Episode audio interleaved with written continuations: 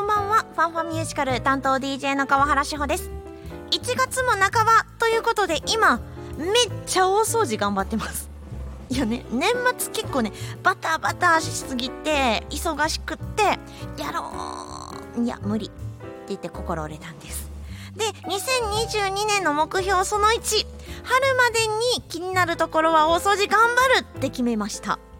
ね春までなのであと2ヶ月半ですかね実際できるのか大丈夫なのかと思わないこともないんですけれどもそんなん言ってたら多分来年同じこと言ってると思うんで頑張りたいと思っています、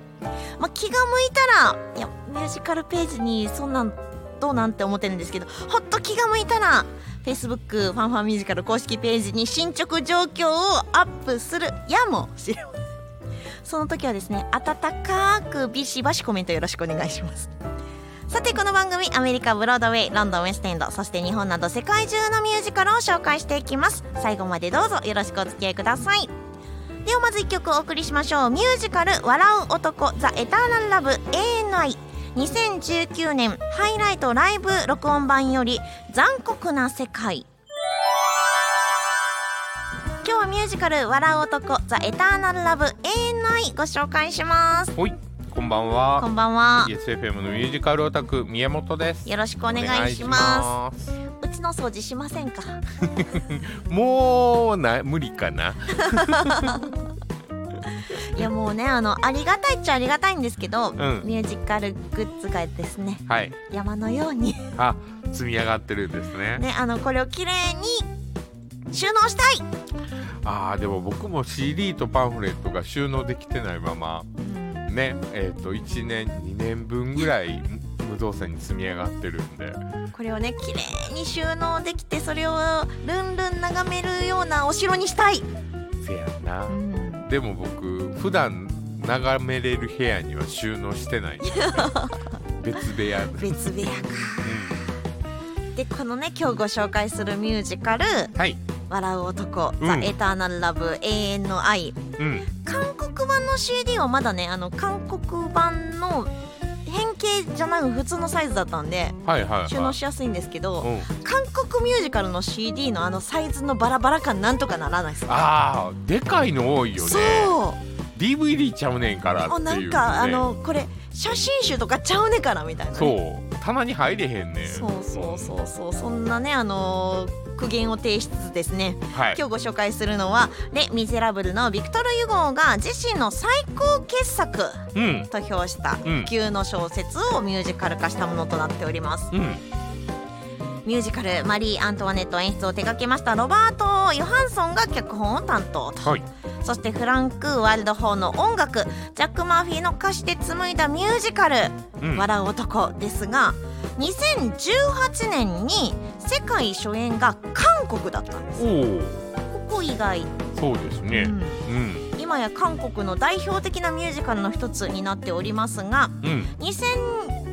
年4月に日本初演日生劇場でしたはいそして今年うん会場を帝国劇場ですよおおでかなったじゃはい、んはいさらに装いも新たに上演されるとうんいうことでございます、うんうん口を裂かれた怪奇な顔のため幼少から見せ物として生きる笑う男に扮するのが浦井健二君うんそしてこの育ての親見せ物興行を取り仕切る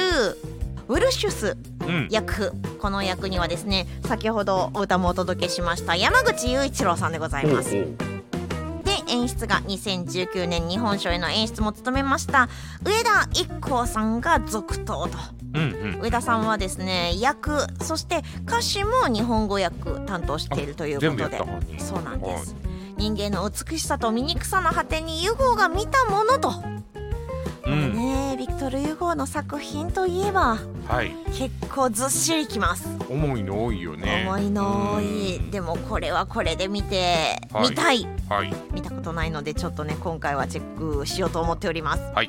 では楽曲をお届けしましょうミュージカル「笑う男ザ・エターナル・ラブ永遠の愛」2019年版ハイライトライブ録音より「木に宿る天使」ありえるのか今日はミュージカル「笑う男ザ・エターナル・ラブ永遠の愛」をピックアップしていますほいではここでストーリーをはいはい簡単にいけるのか、と思いながら、はいまあねこの方のですねあらすじが全然あらすじにならんと、長いよねどのサイそうそうトそう見てもねなんだろうどっかで切ったらすごい中途半端になるうんうんような感じではありますがはい舞台は1689年の冬のイングランドほうですほう主人公の少年グインプレンうん彼はですねひどいんですようん子供会の異名を持つコンプラチコうんという人の手によりうん偽物ん興行をしようとうんうん口を裂かれたとえそうー、見せ物にするためにそうそう口そをうそう裂いたんそうそうそうなんじゃご飯食べられへんよそうしかもですねあの笑い方が口裂かれてまあ醜い状況ではいはいで、はい、この子醜いやろって言っうんうんてショーに出すっていう、昔そんなん多かったって聞くもんねうんでそこでまあまあ幸せではないかもしれないんですけれどもうん暮らせたらよかったんですがうんうんこのショーチームの船からうん放り出されるんですえ捨てられんのそうそうそうそうあかんやんであてもなくうんさまよっていた中で、うん凍え死んだ女性が抱える赤ん坊うんうんを見つけますほうほこれ後のデアになるんですけれども、ううんでそう見つけてお母ちゃん死んでるけどこの赤ちゃん助けてあげようと思ってうんその子と一緒に旅を続けたらですねうん偶然たどり着いたのが工業士ウルシュスの元だったそうです。ほうほうほでそこに身を寄せて共同生活をしていきますうと。はいで時はさらに経っていきましてはいグインプレン青年になりますほいほいでこれもまたですね、えー見た目奇妙ですよねうんうん口裂かれてますし、うんでも笑う男として話題を呼んで一躍有名人うんうにんなっています、はいそして凍え死んだ女性が抱えていた赤ん坊うんこれデアなんですけれどもうん目が見えませんああはで、い共に生い立ちを演じる興行で人気を博すとあかわいそうやなこの子らっていうそのうでねそうそう、はい、自分たちを切り売りするわけですよ、はいはいでその2人はいつしか愛し合うようになりますががががこの話題のまあお芝居みたいなもんですよねうんうんここに興味を持ったのがうん公爵、あはいは女い子アナ公爵とその婚約者うんやってきましたはいでこの公爵はですねうんなんかええんちゃんはで、えーかなり惹かれてですね、うん自分のもとに呼びつけあはい誘惑をするどころかうんあそっちの趣味だったんですねはいはいみたいなはいところがあったりとかはいいやもうなんか切ない、そうなんやうん、あらあらまあみたいなあらまあなんですねあらまあっていうような出来事がうん今ご紹介した以外にも、たくさん起こるんですねそうですもう本当にあの紹介のところにもよく載っている「運命に翻弄される笑う男」はいはいもうこの一言に尽きるなといううん重いね 重いね重いね宮本さん好みではないかもね